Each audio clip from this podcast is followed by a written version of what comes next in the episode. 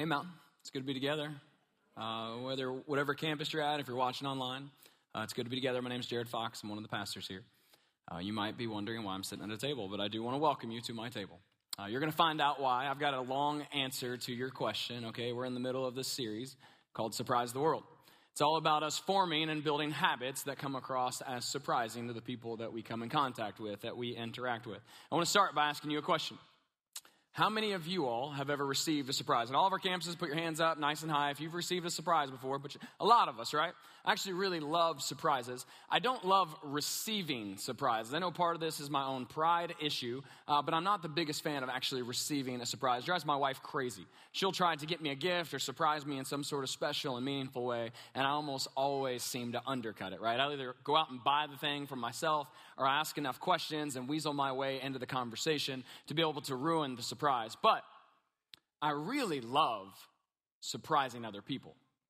There's something amazing about seeing the reaction of surprise. I love seeing people's faces when they get surprised by somebody else. And over the past few months, I've actually been surprising my son over and over and over again. And I wanted to show, I thought, what better way to express what the face of surprise looks like than maybe to show you this because I've actually been documenting it. So, check it out. Wow,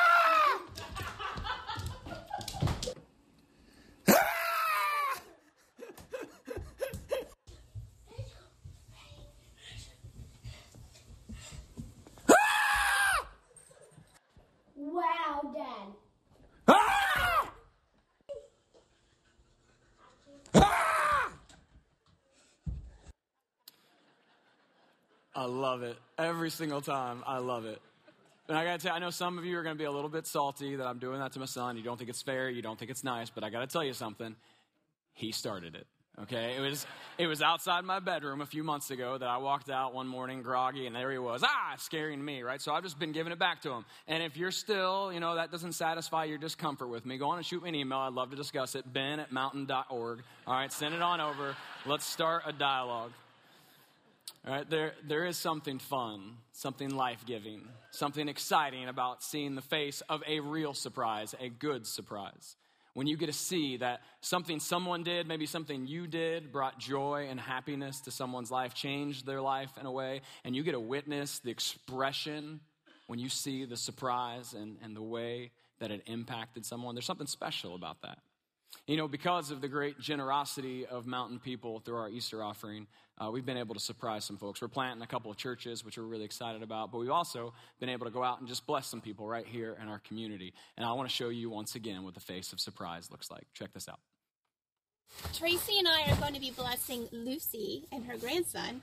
Um, she's been going through a lot, and she's in my Faith Seekers group on Thursday mornings. She's an awesome lady, love her to death.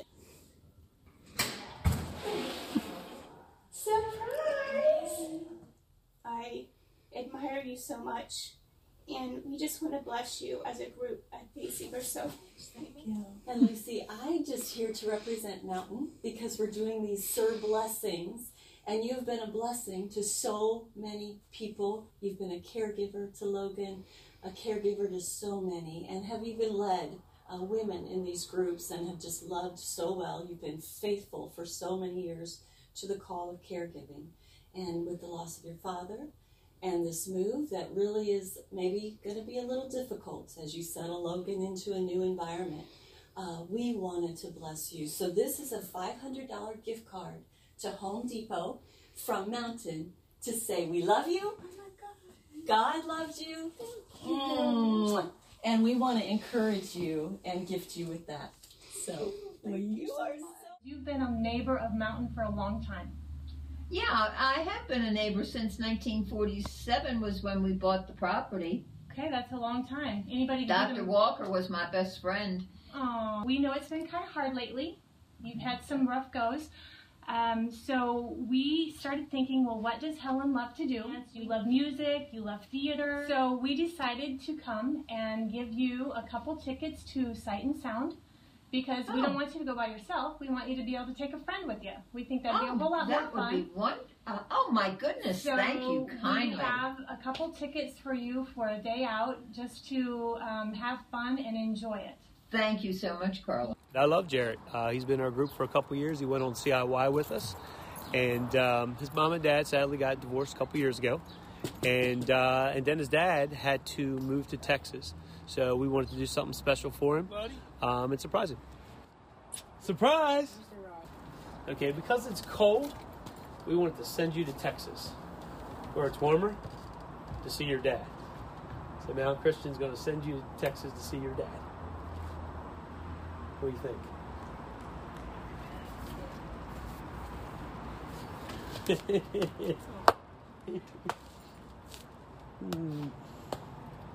Love you, buddy. You open it up. Say one. Wow, should have shown. Uh, isn't that awesome?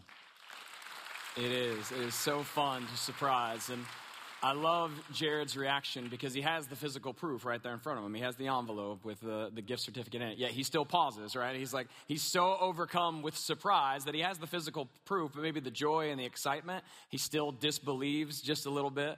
Right? There's something about surprising people. We don't show you this to pat ourselves on the back. No, we show it to you to be an inspiration and a motivation. This is stuff that we can all do each and every single one of us can go and be surprising. But why would we want to? It starts with Jesus, right? It's Jesus' surprise to us, the greatest surprise in all of history. We just celebrated a couple weeks ago at, at Easter. We saw Jesus go into the grave. Can you imagine the faces of the people who experienced the post resurrection of Jesus Christ? Like, at one moment, they see him alive. Think about it. Jesus' mother, his friends, his disciples, they see it, they witness it, they watched him take his last breath. They see his body wrapped and put into a tomb. They watched it happen, they experienced it, but then they see him alive again. Long story short, there's Jesus standing in front of them, and their reaction is a lot like Jared's. Here's what it says in Luke 24 And while they still did not believe it because of joy and amazement, right? They couldn't not believe due to lack of evidence. He was standing right there in front of them, yet they still had trouble accepting Jesus' resurrection because it seemed like something that was too good to be true. We're supposed to go out and live that kind of surprising life, the kind where people look at us and say, This has got to be too good to be true. Think about the faces of those who interacted with Jesus jaws dropped, eyes wide, tongues out. Probably some excited, some terrified, some dumbfounded. The power of our surprise starts with the power of Jesus' surprise. We live questionable, surprising lives because that's how Jesus lived, and we follow his lead. And like Ben said last week, Jesus is calling you and me to live surprising lives, to live a questionable life. And the grave was just one very important and extreme example of that. But we know all throughout Jesus' life, he lived out simple, small habits that we can all encompass and put in our lives that will continue to surprise people each and every single day. So let me ask you a question. When people interact with you, are they surprised? Are you just blending in, or are you standing out and reflecting the questionable life of Jesus? You see, in Matthew 5, Jesus tells us that we are supposed to be salt and light. Salt is the thing that makes things taste good, right? We as Christians, as Christ followers, are supposed to bring, be the ones who bring the stuff that make this life taste good. You can't eat a meal that has salt in it and not know that there is salt in it, right? You taste it, it stands out. And in the same way, we're supposed to be light. Ephesians 5 talks about this. It says, For you were once darkness, but now you are light in the Lord. Live. Live as children of light and find out what pleases the Lord. That's what this is all about. It's living as children in the light, living lives that are so questionable and surprising that people just can't help but ask, what is it about that person that's so different? Giving us then the opportunity to explain it to them. It's because of Jesus, it's because of the way he's impacted our life. It's living as children of light in a dark world taking advantage of the opportunity to show people there's something better than the darkness. You know, there's no greater contrast than light entering into a dark room. And that's how we're called to live. And so, to live as children of light, we're talking about five habits that might come across and seem surprising. These habits will shape our spiritual life if we're willing to invest in them. But it does take an investment. They're habits that will help us to be children of light. And last week, Ben talked about habit number one, the habit of blessing. And I hope you took that and I hope you took advantage of the opportunity to go and to bless three people, whether it was with words of affirmation, gifts, or acts of kindness. And as you did, as you blessed, I hope you got to see the face of surprise. A bunch of us here, we went out to uh, eat at La Tolteca this week, and at the end of the meal, we're like, hey, let's just kind of bless this waiter. Let's give him a real big tip, right? And so we pull him over and we say, I just wanted to bless you. Here you go. I hand him the receipt, the tip's written on it. And as I give it to him, here's what happens his eyes get real big. Are you serious? I said, No, no, I took it back. And I was, Yeah, of course we're serious, right? We want to bless you. We want to be a blessing to you. It surprised him, it caught him off guard, and you saw him walk away and start to tell others. It's like, I hope they don't come too. We're out of money. But, you know, there's something about the act of surprise. People get excited about it. If you were here last week, you heard about blessing. If you weren't here on Easter, I'd encourage you go back these last couple of weeks and catch up. Play some catch up and get the homework done and get caught up because I think it'll be worth your time. It's fun to bless people. It's fun to make them think twice. It's fun to make them ask questions. And this week, we're talking about the habit of eating. Yeah, eating. That's why I'm sitting at a table, right? And I know what you're thinking probably like, well, eating is, it's not all that surprising. I, I do it every single day, several times a day. What's the big deal? But hold up one second. You know, you know that's not true. You know there, there can be something surprising about a table. There could be something surprising about a meal. There could be something surprising about food.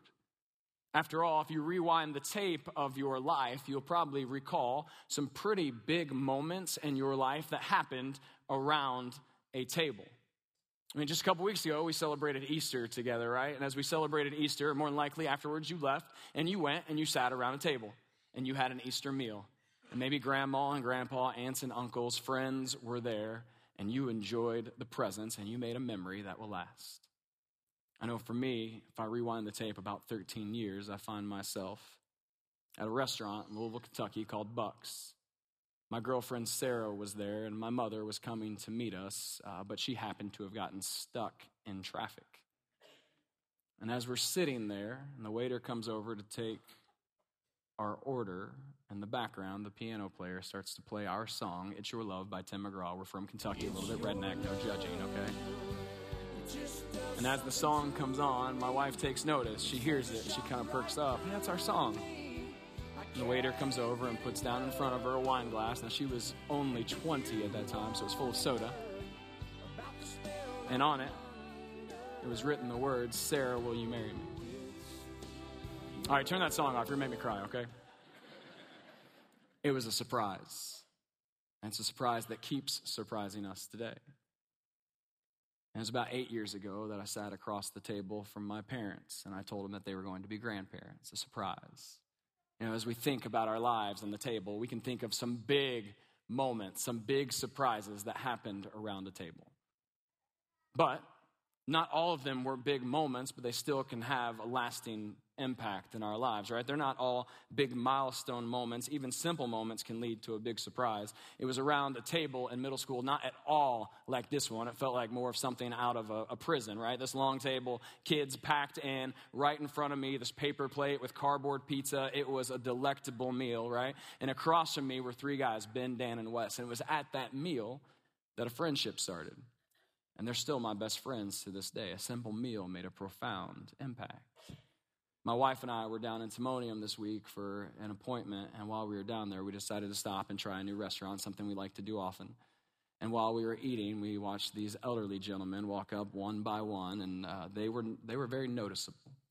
As they came up, they would shake hands and hug and be big and audacious, right? They, they were loud, to say the least. And then, as they all get there, about 10 of them, they go in and they get their meal and they come back out and they sit down at the table right next to us. And I got to tell you, they enjoyed their meal. I'm not sure I did because I heard every conversation they had, but they laughed and they had fun. You could tell it was this reunion from a previous life of them coming together and hanging out and celebrating and sharing stories. Big, important moments happen around a very simple meal. It was around a meal a couple of years ago that I got the opportunity to sit down with a friend and pray for him who was struggling with an alcohol addiction. And just this past week, it was around a meal that I sat down with my son and we talked through some hard stuff that was happening at school, and I got the opportunity to give him some coaching. See, the table, a lot of big and important stuff happens at the table, happens at a meal. At the table, memories are made, tears are shed, jokes are told, arguments are provoked, and they're also resolved. Announcements are made, significant moments are celebrated, acquaintances become friends, and strangers become family. Whether it's a feast or a simple bread and toast, the table is actually a symbol of God's hospitality. I don't know if you know this or not, but the idea of a table isn't something that's unique to us. The act of eating together is actually a central Christian practice since the very beginning of our movement. And what if I told you in our fast food culture that the table is actually a profoundly theological practice? Eating together is profound in so many ways because the act of a meal well demonstrates and shows us the very character of God. Let me ask you a question. I'm going to ask you to participate. You're going to turn to the next to the person next to you, okay? And I want you to answer a question. This is uh, a statement that we see over and over again throughout the New Testament, but there's actually three ways that it's used in, in line with the statement I'm about to put on the screen here. And I want you to finish it. Okay, so here it is. Turn to the person next to you and finish this phrase, whatever comes to mind. The Son of Man came, dot, dot, dot. The Son of Man being Jesus. The Son of Man came, dot, dot, dot. Finish that statement. Turn to somebody really quickly. You got 10 seconds. Go.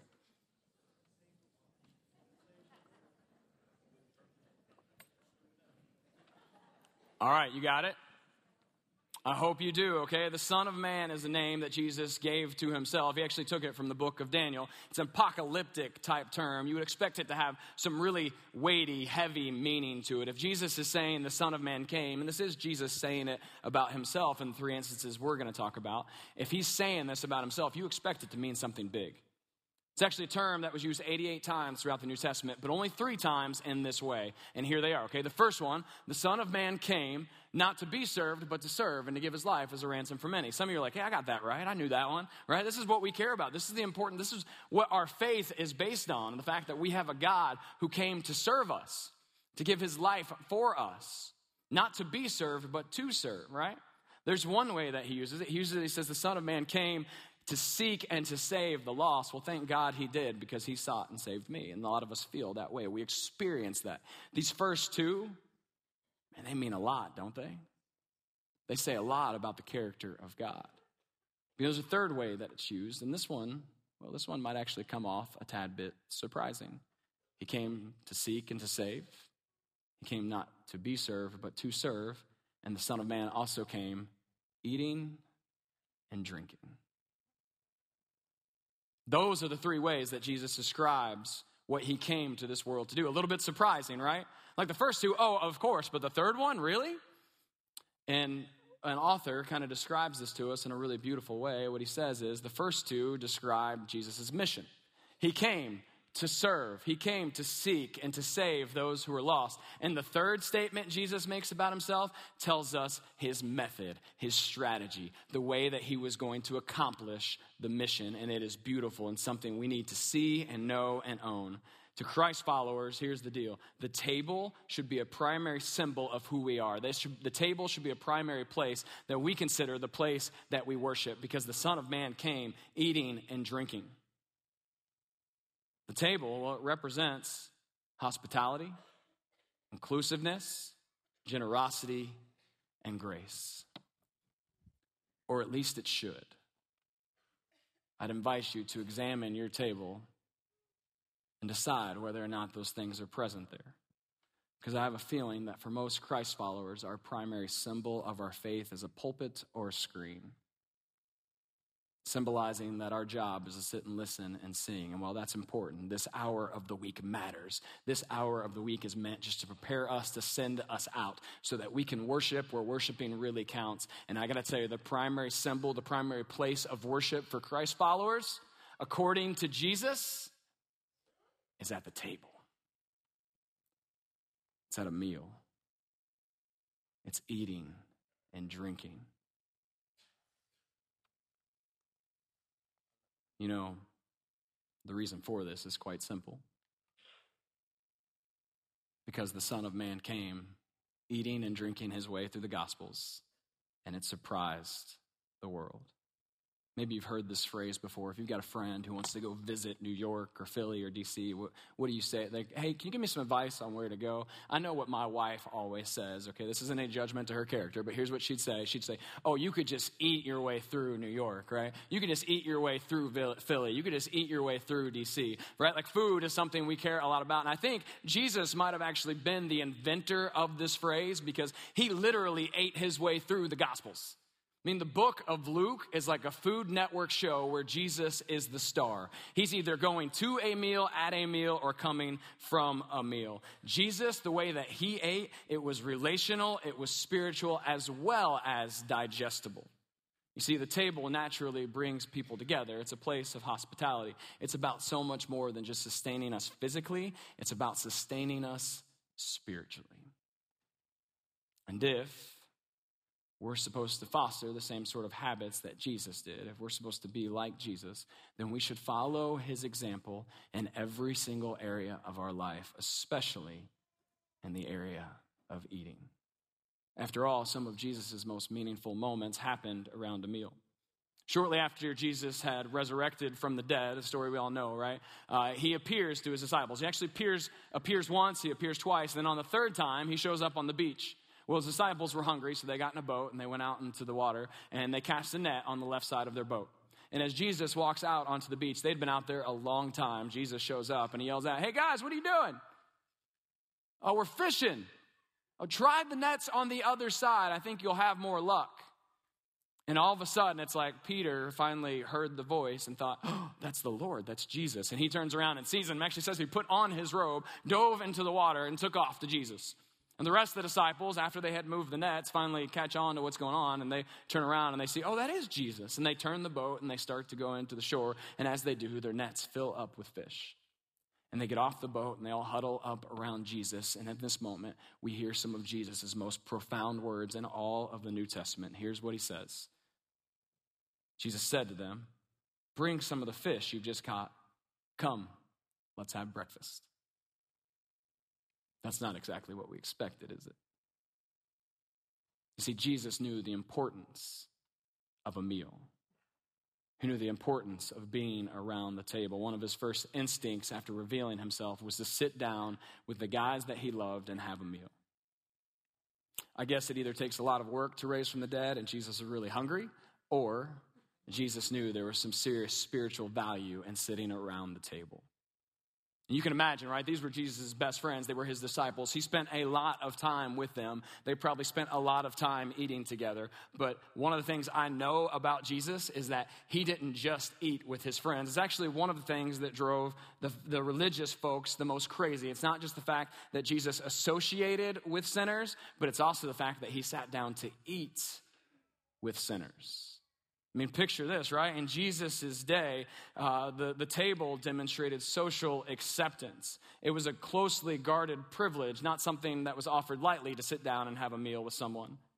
Table fellowship expressed social order, actually segregated people. Romans wouldn't eat with Jews, and Jews had too many food laws to follow, anyways. It'd be like going to a barbecue restaurant with a vegan, right? It's just not worth your time. Yet Jesus changes things because at that table, insiders and outsiders were very clear. But at Jesus' tables, there were no insiders or outsiders. Because at Jesus' table, the outsiders become insiders. Jesus used hospitality to disrupt the social norm, to call his followers to live in a radical way. The table that Jesus sat at, you got to get this, it was used to, so, to show the social norm of the kingdom of God. And here it is no insiders, no outsiders, just people who are loved by Jesus. Jesus didn't use the table to climb some social ladder. No, rather, his hospitality demonstrated compassion, inclusion, and acceptance. Let me show you what I mean. Let's walk through the Food Network documentary of the book of Luke. In Luke chapter 5, Jesus eats with tax collectors and sinners at Levi's house. In chapter 7, he's anointed by a sinful woman while reclining and having a meal at the home of a Pharisee. In Luke 9, he's got this big group of 5,000 people together, and they were hungry, so he decided to throw a party. And he fed them all, people of all different backgrounds, all together. In chapter 10, Jesus eats in the home of Mary and Martha. In chapter 11, he eats with some Pharisees. In chapter 14, while around a meal, he urges people to invite the poor to their meals, not just their friends. And one of my favorite moments of Jesus eating his way through the Gospels has to be in Luke chapter 19, where Jesus comes into contact with this guy named Zacchaeus. He's passing through Jericho, just trying to get through. But at this point, folks knew who Jesus was. And the crowds, they would start to gather around him wherever he went. The rumors were buzzing about this Jesus guy, and people would show up. And we read it here. It says, A man was there in the crowd named Zacchaeus. Now, he was a chief tax collector and was wealthy.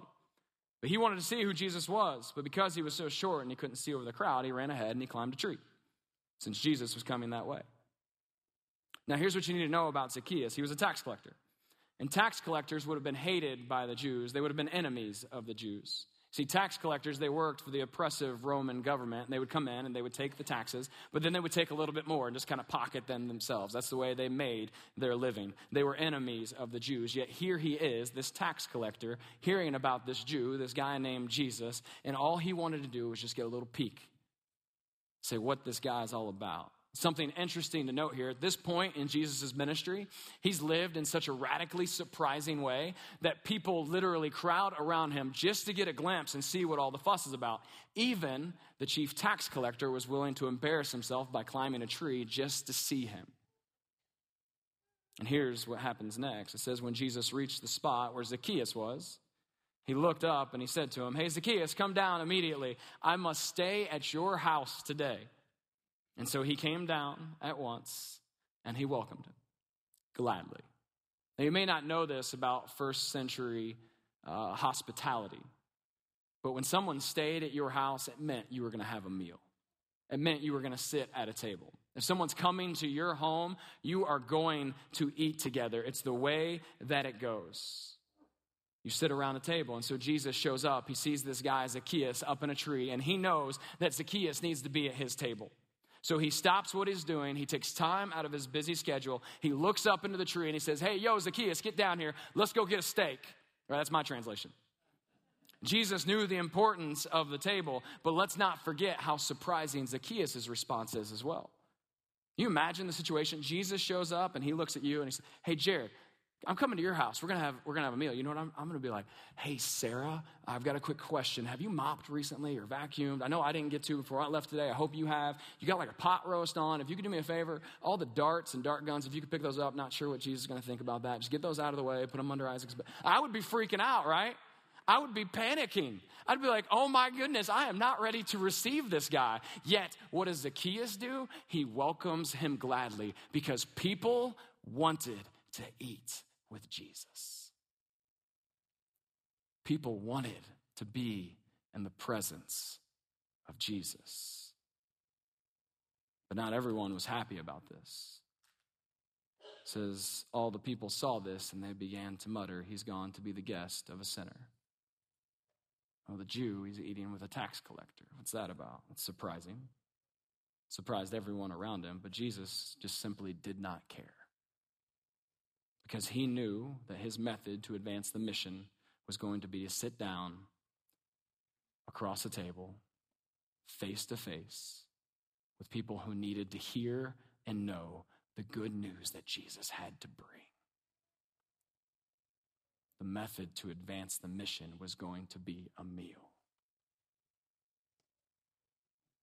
And it was in that moment that Zacchaeus' life changed forever. It was an invitation to a meal where Zacchaeus decided he was going to repay everybody that he had taken from, even more than he had taken. It's where he said, You know, my sinful life, I'm going to course correct. I'm now going to strive to overcome the things that I do that are not the things of the Lord. That happened around a meal, around a table, and Jesus celebrates the power of a meal. And he says, Today, Today, of all days, salvation has come to this house because this man too is a son of Abraham. For the Son of Man, you remember that? He came to seek and save the lost, and he did a whole lot of it eating meals with people. Now, the table, It is a powerful tool of worship. We see with Jesus that the table is actually the great equalizer. When you sit down at a table with anyone, with a friend, with someone who's like you, someone who's not like you, a stranger, we start to discover the beautiful humanity of all people. You know, we share stories, we share hopes, we share dreams, we share victories, we share defeats. There's something about the table that knocks down the walls of insecurities. It walks, knocks down the walls of racial divide, of socioeconomic divide. It knocks down the walls of even faith divide. And as you sit around a table, people start to open up and express themselves in a way that no other venue or setting will allow. And it gives us, as people who follow Jesus, who are Christ's followers, to also open up and share the good news and the truth about what the Lord is doing in our lives. See, this idea of table fellowship, it was Jesus' idea. It was by his example. And the early church knew that. And they decided to live it out too. In Acts 2, we see this example of the early church kind of given to us, a way that we're supposed to live. Here it is. It says in Acts 2 42, they devoted themselves to the apostles' teaching and to fellowship to the breaking of bread and to prayer, everyone was filled with awe at the many wonders and signs performed by the apostles. And all the believers, they were together and they had everything in common. They sold property and possessions to give to anyone who was in need. Man, that sounds a lot like blessing, doesn't it? Every day they continued to meet together in the temple courts. They broke bread in their home and they ate together with glad and sincere hearts, praising God and enjoying the favor of all people of all people. And the Lord, well, He added to their number daily those who were being saved. Y'all, this is stuff that we can do. Right? I mean, we can bless we can eat and we can do it strategically. We can worship God at the table. And as we worship God at the table, what we're going to start to see is that the Lord is going to add to the number daily those who are being saved, those who are being welcomed into the kingdom of God. Lives will be changed, lives will be restored because God gave us the simple and beautiful tool of a table. And here's the best part we all have access to a table. You go around any corner and you're going to see a restaurant where there is a table. And I'm willing to bet, I mean, hold on. I know this is far fetched. Know this might be crazy, but I am willing to bet that the large majority of people also have access to a table in their home. what? The question is are you going to use it as the symbol it is, as the tool that it is to worship and express the hospitality of God and surprise the world. So there it is. Go eat and drink. I've got some homework for you, okay? The teacher's about to offer an assignment, so get out your notepad. You're going to write this down. This is what you're going to do this week. Remember, these are habits that we're forming, so we're going to do them. Homework piece number one go and bless three people this week. Like, hey, that's not what we are talking about today. I did that last week. Remember, where this is compounding. We're trying to form habits, not one off assignments. So go out and bless three more people this week. And while you're at it, go and eat with three people as well. Don't come in all charged up with some sort of theological agenda. Okay, don't go in preaching or trying to convert. Don't frame up some apologetic argument for the existence of God. No, here's what I want you to do I want you to go, I want you to eat, and I just want you to be. Be with people. Get to know people and see how God uses a meal, uses your habit of eating to surprise and change the world. Eat with one person who you go to church with. Jesus knew the importance of eating with people in your circle, okay? Also, go and eat with one person who you don't go to church with. Jesus also knew that eating with people outside of the circle would actually work to expand the circle. And while you're at it, eat with a third person, your choice. Maybe it's a friend you haven't seen in a while. Maybe it's somebody who you know just needs a meal, but find three people and eat with them. And I already know what you're thinking. Like, Jared, you don't know how busy I am. I don't have time for this. Good news, yes, you do, because you already eat 21 meals a week. I'm just asking you to be strategic with three of them. And if you're still concerned about the time, just bring three people to one meal. Make it happen. Go and eat with some people. Change your lunch routine. Invite a coworker to sit with you. Maybe brown bag it in the lunchroom at your office. Teenagers, oh my goodness, sit at a different lunch table. The middle school lunchroom is one place where I feel like the social class system is most relevant. So go and break it down. Maybe eat with somebody who you haven't seen in a while that you need to catch up with. Do like Jesus did and eat with somebody who's not like you and see how God uses that to expand the way that you feel about the humanity of all people. Maybe, just maybe, have a family meal. I know this is something that we seem to have gotten away from in our fast food culture, but I got to tell you, when I come home and I say, hey guys, we're having a family meal tonight, you know what my son does? He says, Dad, can we get pizza and watch a movie? No! We're going to sit around the table, right? And we're going to be together. And some of our most meaningful moments as a family come around that table. Get breakfast with a friend, invite your neighbors over for a meal to your house, or maybe throw a neighborhood barbecue. You know, one of the things my buddy Gene talked me into before it got really cold last um, fall was to have a neighborhood barbecue. And we did. We just invited a bunch of people. He got out the deep fryer and deep fried some Oreos. And I got to tell you, you want to get people around a table, you deep fry some Oreos, okay? People show up like crazy. We deep fried some Oreos and we just sat around tables and we got to know our neighbors. This is easy, y'all. We can go and we can eat and we can eat strategically. So, your homework go and eat with three people. Bless three people. But a few ground rules to the eating side, okay? I want to make sure you know this. The first one is remove the distractions. Far too often, I walk into a place where people are eating and this is what they're doing. Hey, what's up? Take the phones, put them in the phone basket, put them in the other room, silence it, turn it off. When you sit down to eat with somebody, be present. The second thing, don't make people projects going unarmed, ready just to be present. The third rule, don't judge. This is important. You might sit down with somebody who has a different eating or drinking habit than you. Your job is not to judge them in the moment. You are there to be present, not prosecutor. Okay? And the fourth rule, if you're able, buy. Or cook. If you're old school, you can do that as well, okay? But you take care of the other person's meal. And guess what? You knock out two weeks worth of homework at once. You get to bless somebody and eat with them. There you go. We can do this. Go eat. And while you're at it, surprise the world.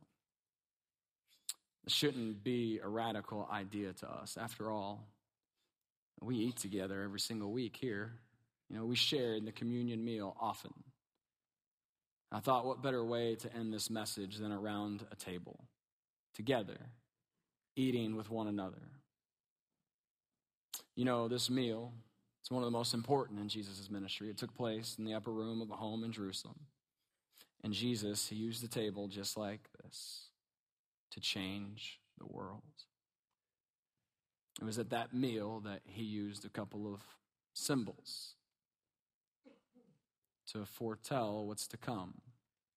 He used bread and he used a cup to talk about his body that would be beaten and his blood that would be poured out for us. And I can imagine the tension around that table as he spoke. And the disciples caught on to what was to come. Yet it was around a meal that Jesus changed everything for everyone for all of time. And we're going to celebrate that meal now. We're going to start by practicing a meal together, a meal that celebrates who Jesus is, the surprising love of our God, so that we then can be sent out to do the same. So, communion ushers at all of our campuses, go on and take your place. And we're going to read in Matthew 26 Jesus' words around this table, and then we're going to pray, and then we're going to share in the communion meal together. It says, while they were eating, Jesus took the bread. And he had given thanks, and he broke it, and he gave it to his disciples, and he said, Take and eat, this is my body. And then he took the cup, and when he had given thanks, he gave it to them, saying, Drink from it, all of you. This is the blood of the covenant, which is poured out for many for the forgiveness of sins. I tell you, I will not drink from the fruit of this vine from now on until the day when I drink it new with you and my Father's kingdom. You see the hospitality character, the love of God. It looks like a meal, it looks like a table. And the table that Jesus sat around in this moment, it not only surprised the world, it also changed it forever. Let's pray. Uh, God, we come to your table, God, to celebrate and to remember your sacrifice for us. That, God, this meal with your disciples, it absolutely changed the world, God. It changed everything. It was the most surprising moment in all of Scripture when you revealed the plan. And so, God, here in these next few moments, uh, we come to this table, God, thankful for your love for us. But God, also asking for inspiration to go out and live like you. That God, we would use the table. We would see the table. We would take the opportunity to eat strategically, to have meals with people who we know need to know the importance of the meal we're about to participate in together. Jesus, we love you. It's in your name we pray. Amen.